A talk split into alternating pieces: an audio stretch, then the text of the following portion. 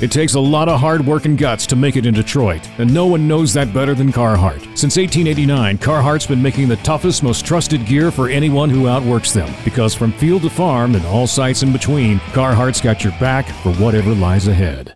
Hey, this is Jackson Jobe. The Road to Detroit podcast starts right now.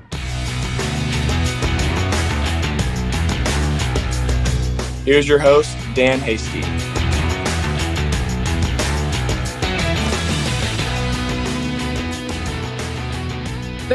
Aren't always what they seem. Player development is a fluid process. Sometimes you think you could be getting one type of player, and as they mature physically, as they mature mentally, things change. We always need to be open minded that this is a never ending process. Player development is not linear. It doesn't follow the same path. It doesn't always take the same route. It's the reason that a top five prospect can get to the major leagues and struggle, while a player that wasn't even ranked becomes an everyday player. No two paths to the major leagues are exactly the same. Case in point, Jackson Jobe. Two years ago, Jackson Jobe was convinced if he was going to be a professional baseball player, he was going to make it as a shortstop. He was but a mere late inning reliever during his first year at the high school level. But then something happened. He discovered analytics. It was Jackson Jobe who realized he had a special talent. The boom of analytics is not just happening at the professional level, it's trickling its way down to college and even to high school. Meanwhile, when we think about other players in the Tigers minor league system, one of the things that has started to show itself is that this process is a fluid process. Sometimes a prospect will realize that they are not exactly the player that they thought they were. But they are who we thought they were. no, no, no. You're not who you think you are. And there's nothing wrong with that. That's just the process of player development. The explosion of analytics through the game of baseball has changed our perception and has shown players that they may be more talented in areas they never realized. Jackson Jobe is living proof of that. And with that, welcome to the Road to Detroit podcast, presented by Carhartt. My name is Dan Hasty. Our producer is Nate Wangler. Jackson Jobe, the number three overall pick in the MLB draft, is scheduled to join us in just a couple of moments. And there's a couple things he's going to talk about that really hit home with a lot of people who were following the Tigers on draft day. Jackson Jobe spoke on the inherent risk of high school right handers being drafted high. You're not going to want to miss that. And I also think you're going to be floored when you find out the number of total innings Jackson Jobe has pitched between the high school and summer ball levels. But we'll let Jackson tell you the story. By the way, cool side note about Jackson Jobe. He actually had roomed going on the high school perfect game circuit with Isaac Pacheco, who was the second round pick of the Tigers in this year's draft. So they actually already came in having known each other. I'm pretty sure Isaac Pacheco was in the room as we talked to Jackson Jobe on this edition of the Road to Detroit podcast presented by Carhartt. We'll also talk to Dr. Georgia Giblin, the Director Performance Science. She is so heavily rooted in analytics and in so many other departments that she has the ability to look at data with a player or with a coach and show them that they may be not exactly what they thought they were. Maybe they're a different type of player. Maybe they're better than they thought. Maybe some of the adjustments that they have to make are adjustments they never realized. Sometimes your skill set can get you through low class A or high class A. But if you want to make it to the major leagues, for some players, eventually what you have might not be enough, and you're going to have to work at it one of the few people who have the ability to see those issues before they happen is Dr. Georgia Giblin. She will join us coming up here on this edition of The Road to Detroit. So, in this edition of the RTD, it's Jackson Jobe and Dr. Georgia Giblin. In the meantime, here on the RTD, let's get to the news. Just a couple of things to pass along. Beau Brieske, who was the ace of the West Michigan Whitecaps rotation, got a promotion. He's on his way up to Double A Erie. Beau Brieske was six and three he led the High A Central with six victories.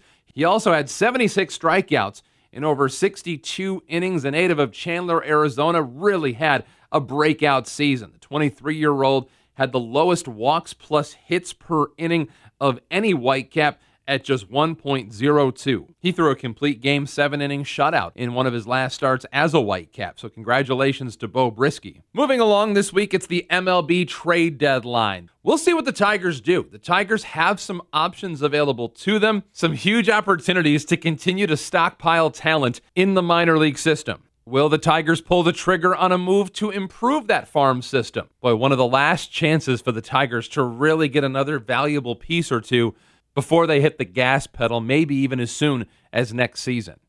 But if the Tigers make any deals, we'll be all over it. We'll be covering that in the next edition of The Road to Detroit. But for now, we wait. And we'll see if the Tigers make any moves at this year's trade deadline. And now, a recap of the week it was. Here's the on ramp. The Florida Complex League Tigers have been in action, still kind of learning their way around some of the newest players in the system getting their first taste of professional baseball. One of those players is Roberto Campos, and he's off to a slower start. He's hitting a little over 230, but he's starting to pick it up. A six game hit streak, a pair of doubles, a home run, three runs batted in. As for Lowe Lakeland, the Flying Tigers split a six game set against Dunedin. They put up their second most runs in any game this season as they beat Dunedin by a score of 17 to 6. Former second round pick Nick Quintana is starting to warm up at the plate. Three for five, three RBIs, a solo homer. Eliezer Alfonzo, who started the season in West Michigan, has gone down to low A and has seemingly found his power stroke. A two run home run already with four home runs in Lakeland after having gone homerless during his bulk of the season, having played in West Michigan. Meanwhile, the first baseman Jake Holton, three for three, a double, three RBIs in that game. Every Lakeland hitter notched at least one hit, and all but one got at least one RBI.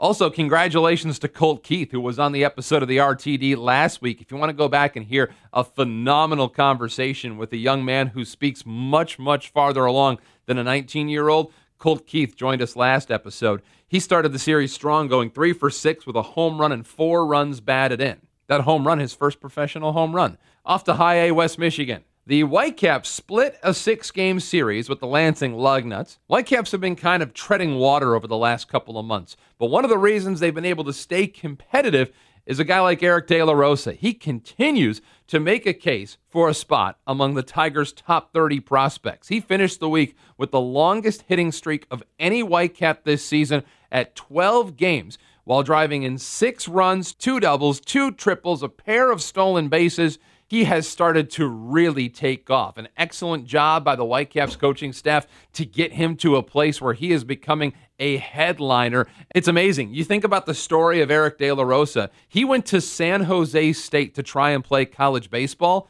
and he got cut.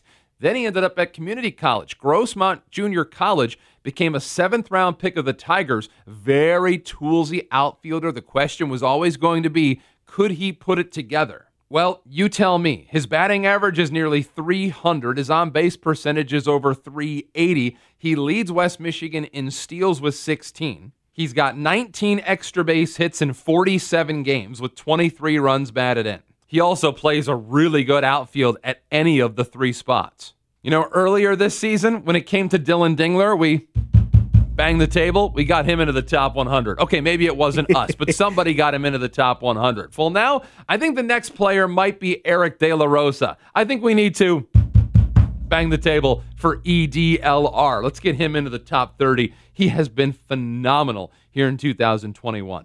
Meanwhile, Parker Meadows hit safely in five out of six with three RBIs, including a two run homer, helped West Michigan split the series. And Adam Wolf, for the second time since joining West Michigan, he had a no hitter going through six innings. Last Sunday, a career high nine strikeouts for the lefty from Louisville, who, by the way, taught himself his best pitch on YouTube. He wanted to learn how to throw a cutter, and he YouTubed Mariano Rivera's cut fastball. You know, the one that broke all those bats for a couple of decades? Well, Adam Wolf was breaking a bunch of bats and breaking a lot of hearts as they beat the Lansing Lugnuts by a score of 3 to nothing on Sunday. Let's go to Double A Erie.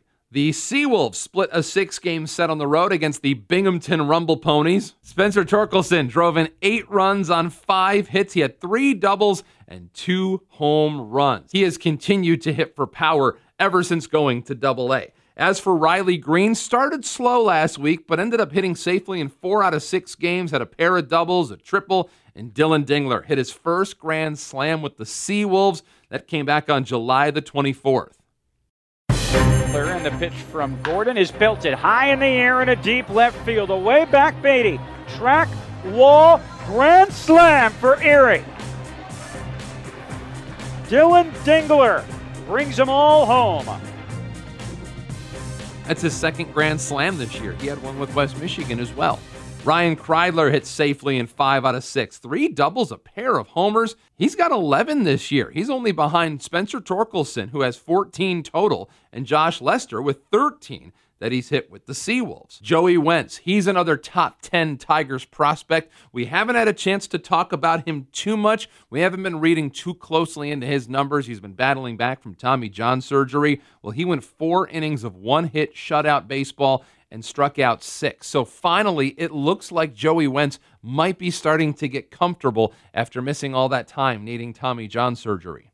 Off to AAA Toledo, the Mud Hens won five out of six against the Indianapolis Indians. Cody Clemens was outstanding. The Tigers' number 13 prospect. He drove in five, a pair of doubles, and three home runs, one of them with an epic bat flip with two of those homers coming on the same day. That was July 22nd. He finished three for four with three runs scored in a 7 to 2 Mud Hens victory. There's a look at the on ramp. This is the only place that you'll find out how Jackson Jobe discovered his own talent and gives you a behind the scenes look at how everything came together. That's right here on the road to Detroit. If you haven't already done so, make sure you subscribe. Our conversation with the number three overall pick in the 2021 MLB draft, Jackson Jobe, starts right now.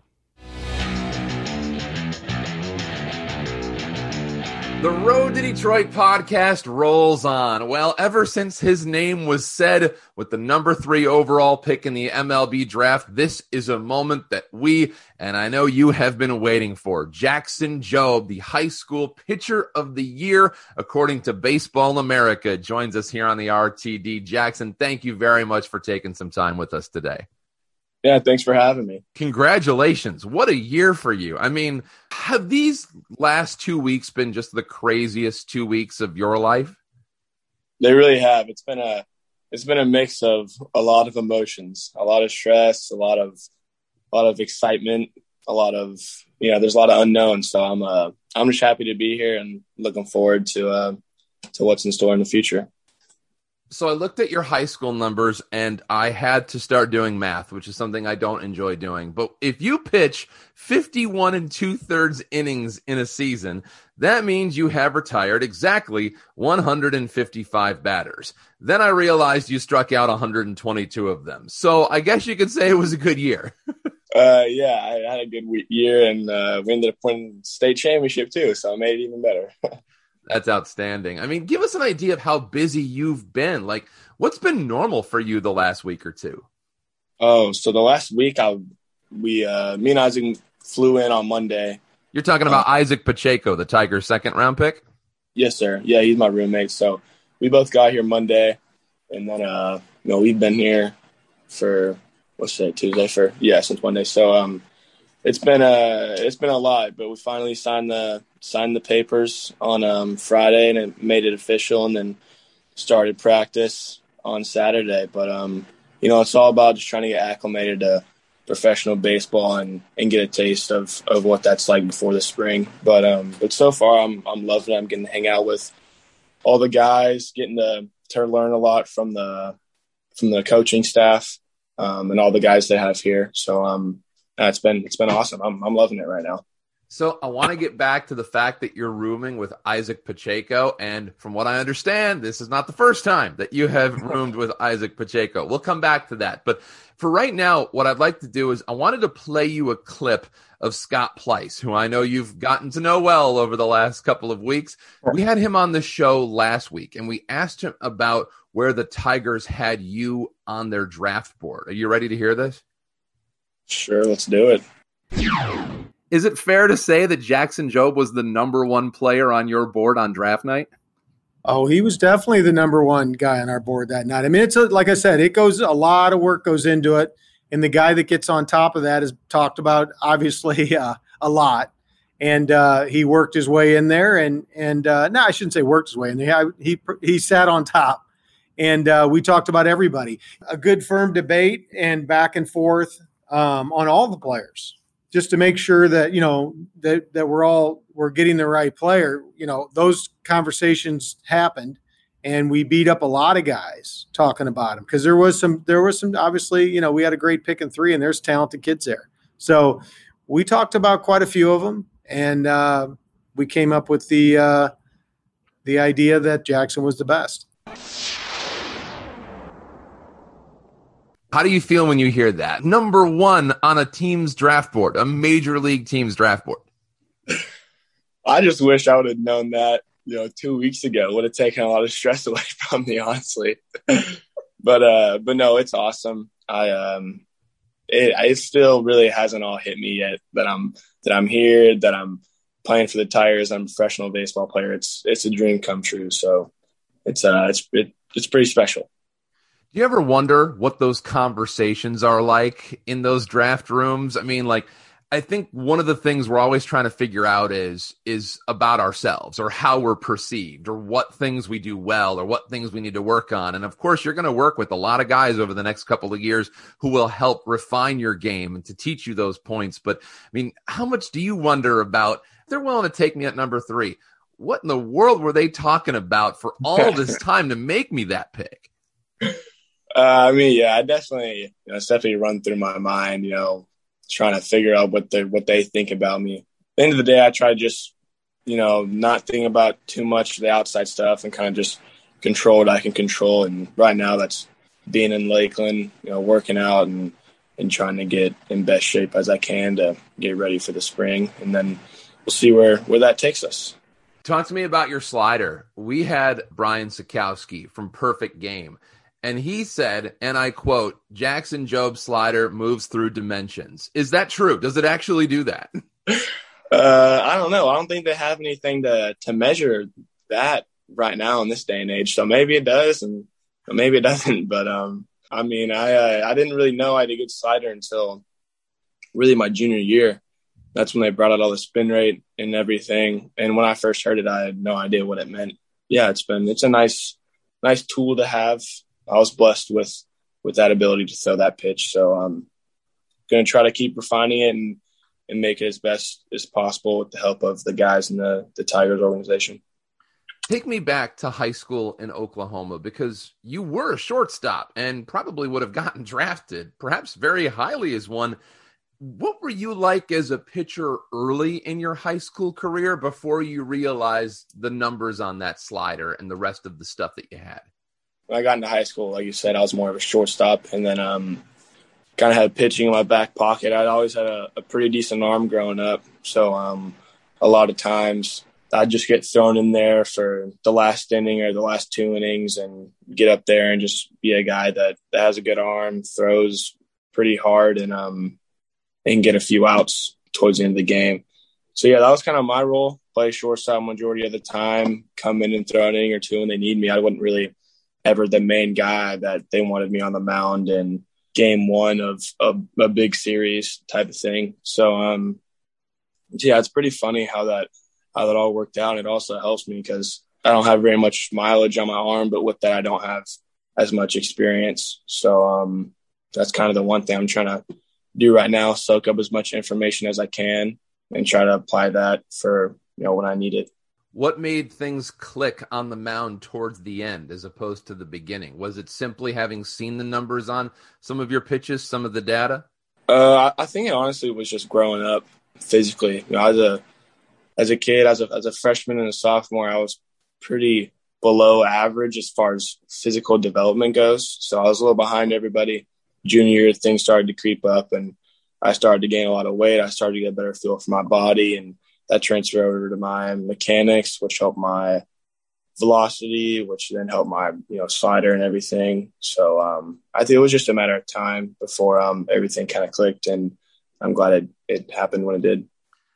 Since we didn't see you on camera, describe your draft night experience. Oh man. So the draft started at I want to say the first pick was at 607. And um so I had um, I didn't have a big draft party. I had um probably 15 people over total, had some some family, had some friends and um it, it was different than than last year's draft apparently because you know I was supposed to have an idea a day before of kind of who was going to take me whatever. Um, that ended up not happening. Um, so probably got four hours of sleep the night before. Showed up, sat down at at six, turned on the draft, and you know they, I had heard different scenarios of if the Pirates took this person, then Detroit's taking this person at three. So I saw Henry Davis go at one. I was like, man, like I don't know if if that was you know supposed to happen. You know, they, everyone was saying the Pirates were going to do something crazy, and and um, so I mean, I didn't really know what to expect. And they called my name at three, and and I, I couldn't even believe it. I was I was so excited. Everybody went crazy. So that was awesome. So is it fair to say that you didn't expect Detroit to take you? given what the situation was when that number three pick came around? I wouldn't necessarily say that. I mean, I, I knew I knew they liked me and and they um they came into my house and and they were awesome, made me feel super comfortable and and like to think I I did the same to them. But um, I mean, you hear so much about the high school pitcher and all the risk that comes with it. So that was really the only knock on me. I feel like so. I mean, yeah, that was kind of the only thing I was I was worried about because I know it's a it's a risk for to take me at, at that high in the draft. But um, you know, I think that that I'll be all right. And I'll just continue to work hard and you know, hopefully be in, in Detroit soon, be winning some baseball games. It sounds like you've done some homework on this. So you have a pretty good idea as to what would make teams gun shy about using such a high pick on a high school right handed pitcher. But what things can you control that no matter who you are, no matter what your profile looks like, what makes that irrelevant? Uh, I think work ethic, hundred percent. The work you put in, in the off season, and you know, you end up getting results in the spring that come from that. So I worked my my tail off when when did all right in the high school season, and I think that's when people kind of realize we can look past this whole high school right-handed pitcher demographic and take this guy. So yeah, I'm I'm thankful and I'm I'm excited and um, we'll kind of see where it all goes. I remember hearing from a baseball coach who was in the SEC, who was very close friends with the person or people who had recruited you to play college ball at Ole Miss, and they had said to a man, "Best high school pitcher I've ever seen." So the fact that at least we've got that going for us. You mentioned on that call that you did with Detroit media that you had your contract terms worked out before the day that you signed, which was just a couple of days ago. So, how and when did that come together? Oh, I think it was draft day or maybe the day after. But yeah, they had they had a verbal agreement on on what the money was going to be. So, I mean, yeah, it, it worked out. It was uh, a good situation. They were awesome about it. Didn't try to didn't try to pull anything on me. So um, it all it all went really well. Have the Tigers explained their plans for you this season? Yeah, that's the kind of the only thing people ask, and then I say, you know, I, I don't really know at the moment, but they um, they have a five six week plan for me right now to get me built up to throw off the mound. So um, they really just said to communicate, let them know how my arm feels. So I'm just going to take it day by day, and if I can pitch at the end of the season, then then great. No, if not, then I'll just get ready to to throw in uh, in October. I think is when they have instructional leagues. So I'm excited. I definitely want to be on the mound and, and compete. It's been it's been a while, so we'll just kind of see. But I don't want to rush into anything this early. So there is a chance that we see you on the mound, whether it be somewhere in the FCL or maybe in Low A or something like that at some point this season. Is that still on the table? Yeah, I, I think there's a chance, but at the same time, you know, like I said, I don't want to rush into anything too early and and do something not smart. So we'll kind of just see how it goes, go from there. But yeah, I'll, best case scenario, I'd be I'd be doing that. So you know, we'll see. I love that we're talking to you from your room in Lakeland, Florida, where Isaac Pacheco is your roommate. I know he's not too far away from us right now.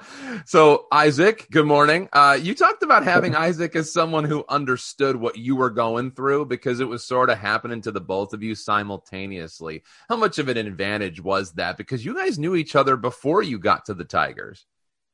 Yeah, I mean, I wouldn't say it was a was an advantage, but it was definitely you know, kind of something to where it made me feel more comfortable having being able to talk to him about certain things, whether a team said something or did something and, and he can tell me like, oh yeah, like they did the same thing, like like you're all good type of thing. So I don't know, there's a lot that happens in the year leading up to the draft. You know, I had probably 30 Zoom meetings in the fall and then um, you know, have a bunch of people come to your games in the spring and people want to talk to you here and, and there. And there's different things you can do and things you're advised not to do. So um, there's just a lot going on. And obviously you're you're super young and it's your first experience with all that so you don't really know how to handle everything.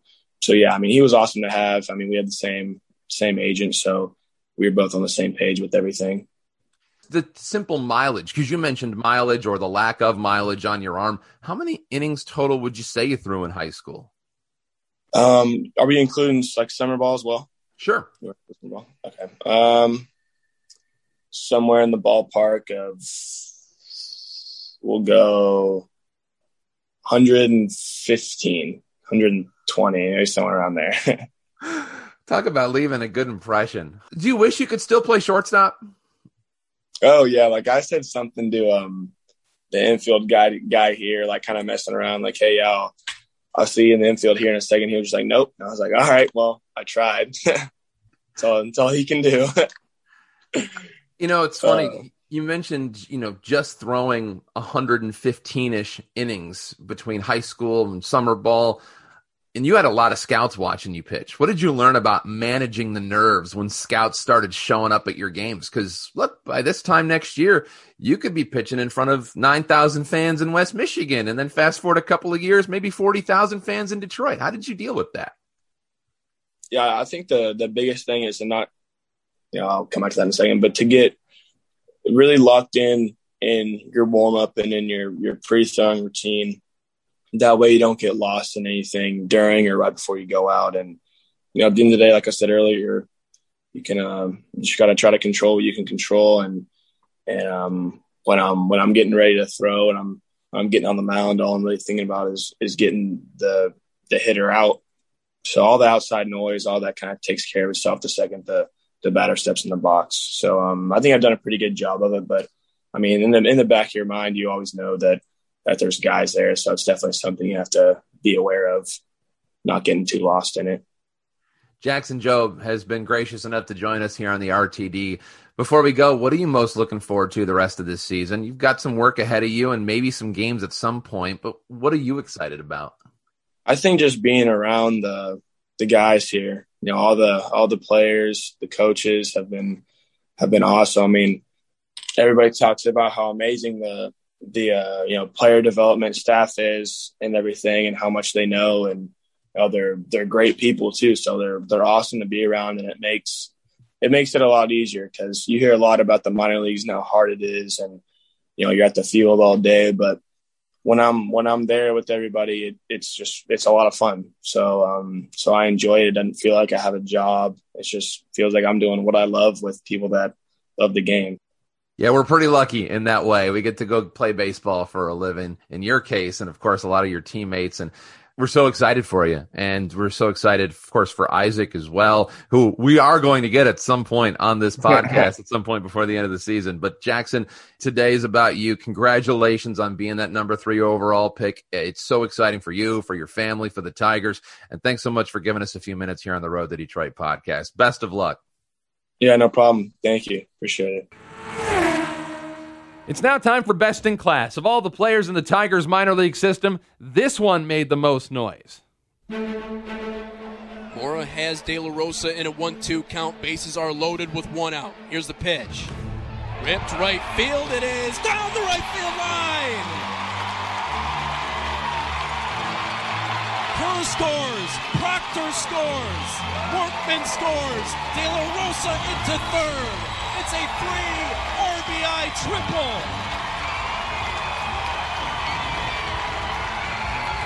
Five to two Whitecaps here in the bottom of the sixth. That's right. We talked about him earlier in the show. Eric De La Rosa has had a phenomenal 2021 season. He has been red hot as of late. Last week against the Lansing Lugnuts, 12 for 25, no big deal. Two doubles, two triples, six runs batted in. He stole three bases, had a 12 game hitting streak at one point. This is a young man in Eric De La Rosa who has learned to appreciate the game on a different level than many others. All Eric De La Rosa wanted to do was play college baseball.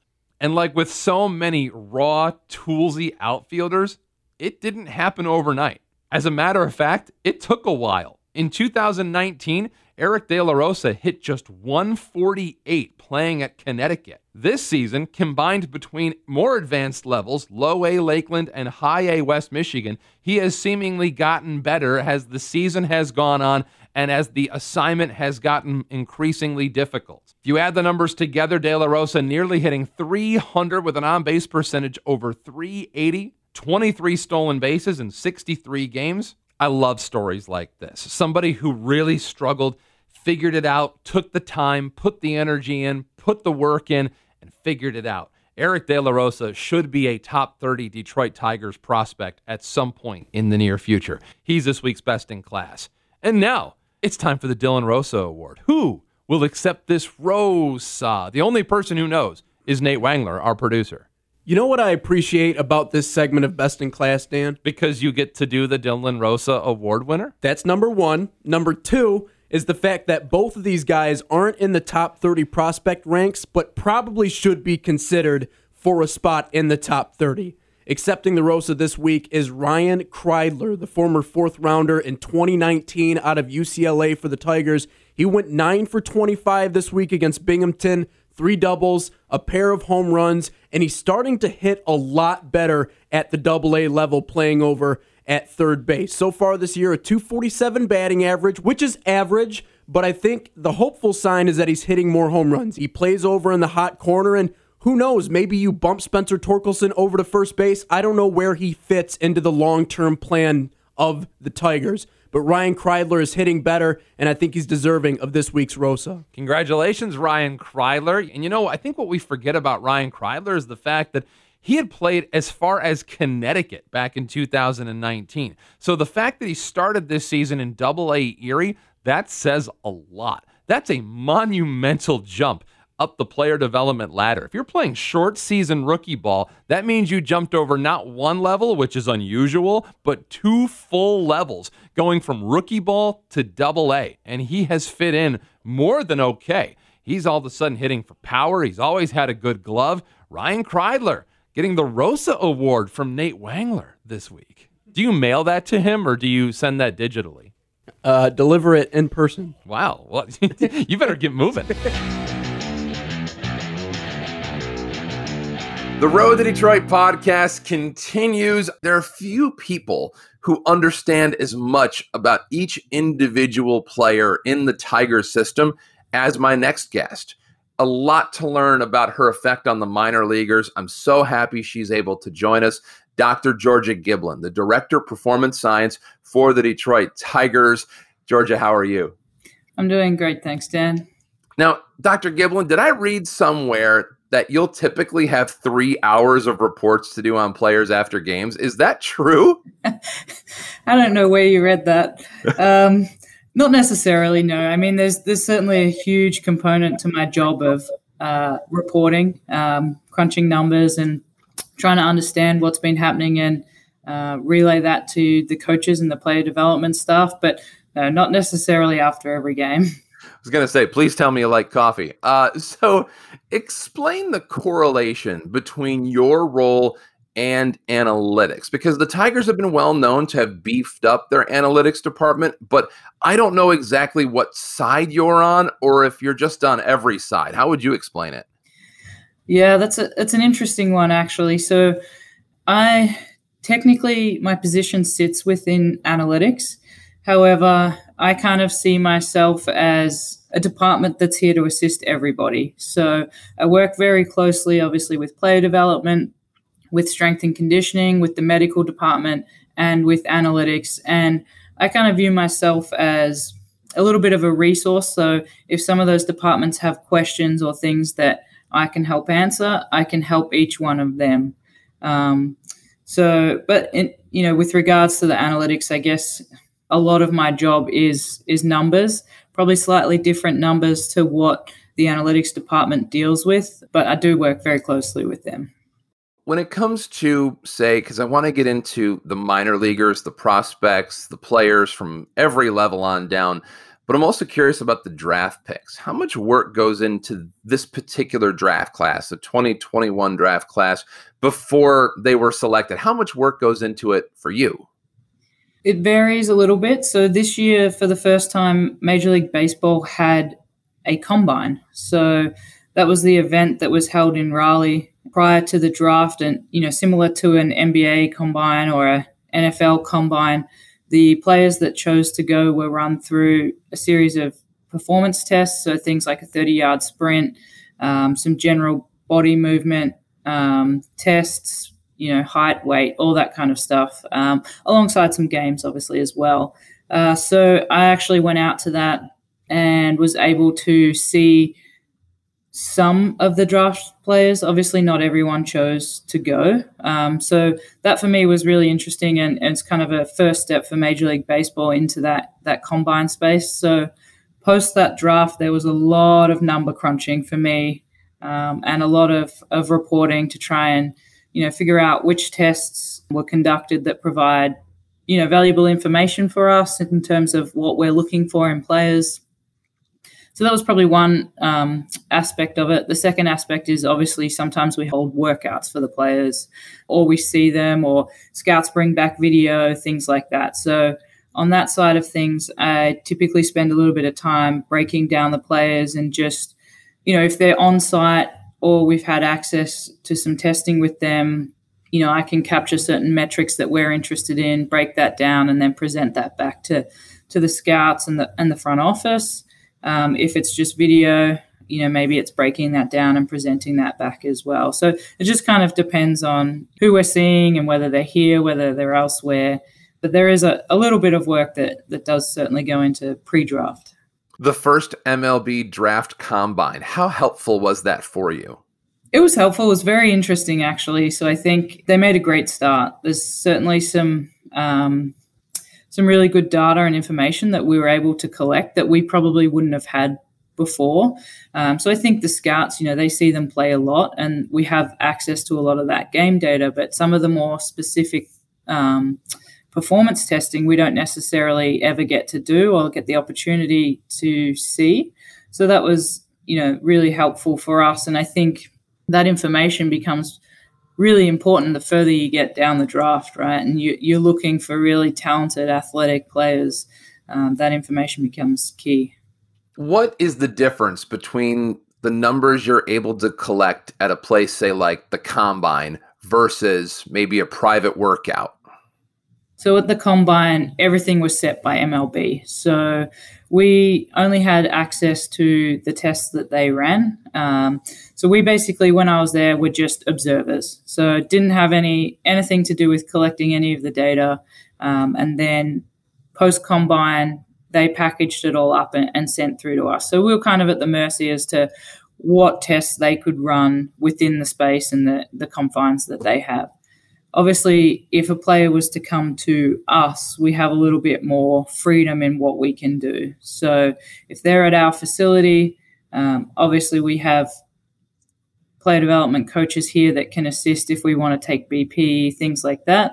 And then we have our technology here as well um, that we use. You know, these guys will get exposed to it post draft as we start to to work through their plans. But we can also use some of that technology pre draft to get an idea about you know what their swing looks like, how do they move when they're swinging versus you know just general athletic movements, things like that. So I think when they're here, we have a lot more control over what we can do, and we can use our facilities and our technology. I think to a, a better level.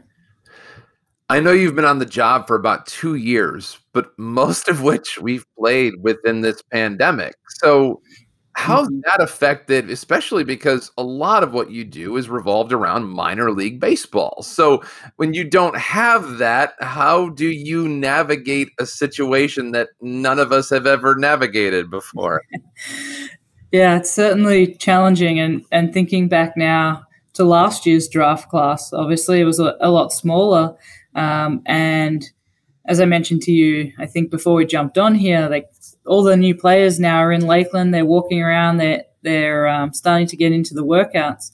Last year after the draft, we we just had a series of Zooms, and we had everyone on Zoom, and I was trying to introduce myself and let them know what I do, and it was very it was very challenging to say like, hey, you know, we have this cage and we've got all this technology, and we can assess your swing or you know your delivery, and they're like, oh, okay, it's you know, it's a little bit more more challenging, obviously, when there is no baseball. So, looking forward to actually having them in Lakeland this year and actually being able to collect some of this data and and work with them. Um, but obviously, everything last year was just remote as best we could do it. One of the people that is currently down in Lakeland is Jackson Jobe, who was taken number three overall by the Tigers in this year's draft. We just had him on earlier in this podcast, and I'm guessing the scouting reports that you create for a player like Jackson look a lot different than most of the ones that we see. And he clearly checked a lot of boxes for you. What can you tell us about Jackson that perhaps other people don't? He's an exciting young pitcher and he does. He ticks a lot of boxes for the this the scouts, and I think for me, like the fact that he's um, so young and he he does have some good pitches. The the development upside, I think, it is probably the the most exciting thing for him. So I'm I'm very much looking forward to him um, starting to take place in some of our workouts here, and we can start to get some of that um, some of the more detailed data and analytics on him so that we can can work on a really good plan for him. One of the things that he told us, which in some ways was kind of eye opening, was that he didn't realize how much talent he had as a pitcher while in high school. He was a shortstop and he always knew he was a good pitcher and he would come in and be the closer for his high school team. But he wasn't. I mean, if you're a high school closer, you're probably not thinking about being a number three overall pick in the MLB draft. And he said that once the advanced numbers, the analytics started coming in on what he was able to do from the mound is when he started realizing that something was going on that was a little unique compared to many other young high school players. So, from your perspective, I would expect that his buying in to numbers like that, especially at such an early age, really help him down the road. Yeah, absolutely. I think that's one of the things that you know we try and get to straight away with the players when they get here is is really orientate them to our system and the way that we do things. And I think his experience with analytics and and seeing that growth in his pitching and in the last little while is really going to help him jump on board with our system and and how we do things. And I mean, I anticipate no issues trying to um, you know work with him using numbers using some of the the performance metrics we have to really help him him develop. And i mean that's a pretty awesome story that he was able to tell you guys that like he's definitely he's he's changed a lot in the past year. Now, when it comes to what you've already done, because you work with every level of the minor leagues up to the major league level, do you have favorite examples of a player or two that have been able to take your advice and run with it? Because data is data, but I'm sure you have to be convincing in order to sell it sometimes. very true um, so i think i won't say i necessarily have a favorite player but there's definitely some very noticeable differences in in players when they come in depending on where they've come from so we have players for example drafted out of big schools and they're used to some of this and it's part of their you know their daily routine so if they've come from a big school you know they might have a blast sensor that they use for their their swing and they know those metrics if they've come out of a high school maybe they don't have that available to them. And so for me, I think as we, as this area I think becomes bigger and bigger and progresses further, we're seeing more of the players come in with experience with the technology. And so I love it when they come to me and they're like, "Hey, I had this at school. Do we have this? I really know that like this number is key for me. Can you help me track it?" Um, so I think that's fantastic and we do have a lot of players that are, are, very much into the technology and I guess the feedback that the technology can provide. And so it's really great for those players to be able to be working with their coach and say, all right, I want to work on my my loading of my back leg when I'm swinging. You know, and they can come into the cage, they can work on that. You know, I can set up the force plates or whatever we might be using. They can look at it and say, okay, this drill works for me, this drill doesn't work for me. Um, and they can really individualize and customize, you know, their plans based on some of the work that we can do in there. Does how a player is playing at any given point in time, perhaps when a guy is really struggling or when a guy is doing really well? I mean, when they get involved with you and they say, Hey, can you help me work on loading my back leg? I mean, what types of dispositions do you find among players who search out this advice from you? Typically, they're the players that have a thirst for like learning and getting better. And I think for me, it's really exciting when they come in and they're just full of questions. You know, so they're there and they, oh, I think I do this.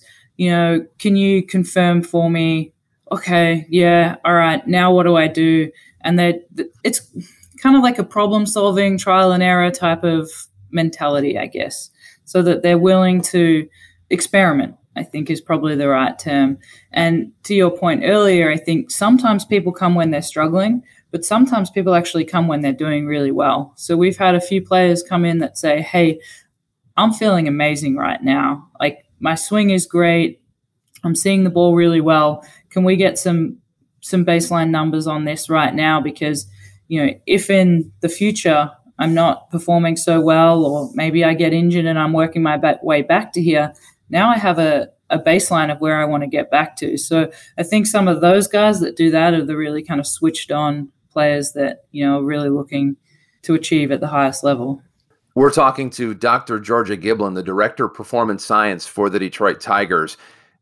How often, when you get involved with a particular player, because I think every player has an idea of who they are or what they are. How often do you change that reality for them based on numbers?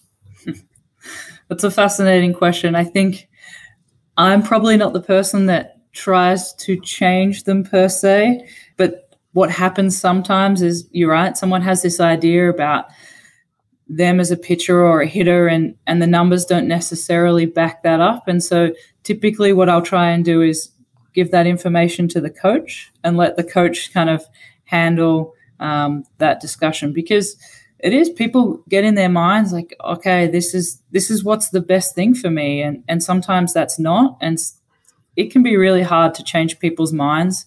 And typically when you're going through change you're not always going to succeed straight away. And so once you have some struggles, then people go, all right, I'm going to default to, you know, what I was doing beforehand. So I think for me, it's more about, you know, collecting that evidence to say, all right, I, th- I think if you do this, you're going to be a better player. And then working with the coach to, you know, put a plan in place and actually help them achieve that. It can be challenging, that's for sure. I heard you talk as I was doing research for this conversation. I heard you talk in another podcast about a few things, one of which was trying to send messages to players versus coaches. How do those messages change? Because obviously you have a, a network of people who can pass your messages down to those players. Yeah, so I think for the coaches, I would typically give them more information. And again, it's going to depend too on the coach, right? So we have some very analytically minded coaches that probably will eat up anything that you give them, right? And then obviously we have some coaches that are more, all right, I just want the three key things for me, all right? Because if you start to break down the pitching mechanics, you could go all day, right? There's a hundred million different variables that you might want to look into. So for me, with the coaches, I like to get their viewpoint on what they see as things that they're working on with the pitcher, and then I like to go and try and use the data to back that up, right? So that you know we have this dialogue back and forth, and I'm not just presenting a hundred different metrics and you know, asking them to go through it. But I will give the coaches probably a little bit more information than, than the players. And then typically, once I've spoken with the coaches, through that conversation, we'll come down to a couple of things that we think are really key for for the players. And then it might be just a, all right, hey Dan, we noticed this. Next time you're out on the mound, we really want you to try doing this. Know, and it might be just as simple as that. They don't necessarily need to know, all right, well, your rate of force development was this or your bat speed was this. You might not need to know that. But then in some cases, some players love that. You know, they'll come and say, well, what was my rotational acceleration from my blast? Know, it just, you need to understand the players, I think, that you work with and understand their preferences for some of the information. Well, one thing's for sure, it has to make your job a lot easier when you get young players, especially some of the high school kids who are buying into this the second that they step foot down in Lakeland. So we can't thank you enough for doing this. It means a lot to us and just helping us understand these guys on a level that we don't really get to talk about a lot. So, Dr. Georgia Giblin, thank you very much for joining us here on the road to Detroit. No problems. My pleasure. Our thanks to Dr. Georgia Giblin, the Director of Performance Science for the Detroit Tigers. She does a marvelous job. It's now time for the road ahead. Low A Lakeland welcomes Jupiter for a six game series, while the Whitecaps of West Michigan, they're off to Midland. They'll take on the Great Lakes Loons. That's the LA Dodgers high class A affiliate. As for Erie, they're back home. They take on the Akron Rubber Ducks, while the Toledo Mudhens host the Omaha Storm Chasers. That's what's on tap this week for those Tigers full season affiliates. And that's going to do it for this edition of The Road to Detroit. My thanks to Jackson Jobe, the number three overall pick, who's already a top 100 prospect in Major League Baseball. Came in at 96 when Baseball America came out with their new rankings. And our thanks to Dr. Georgia Giblin, the Tigers Director of Performance Science. We're back with an all new episode next week here on the Road to Detroit podcast. For our producer, Nate Wangler, my name is Dan Hasty. Until next time, see ya!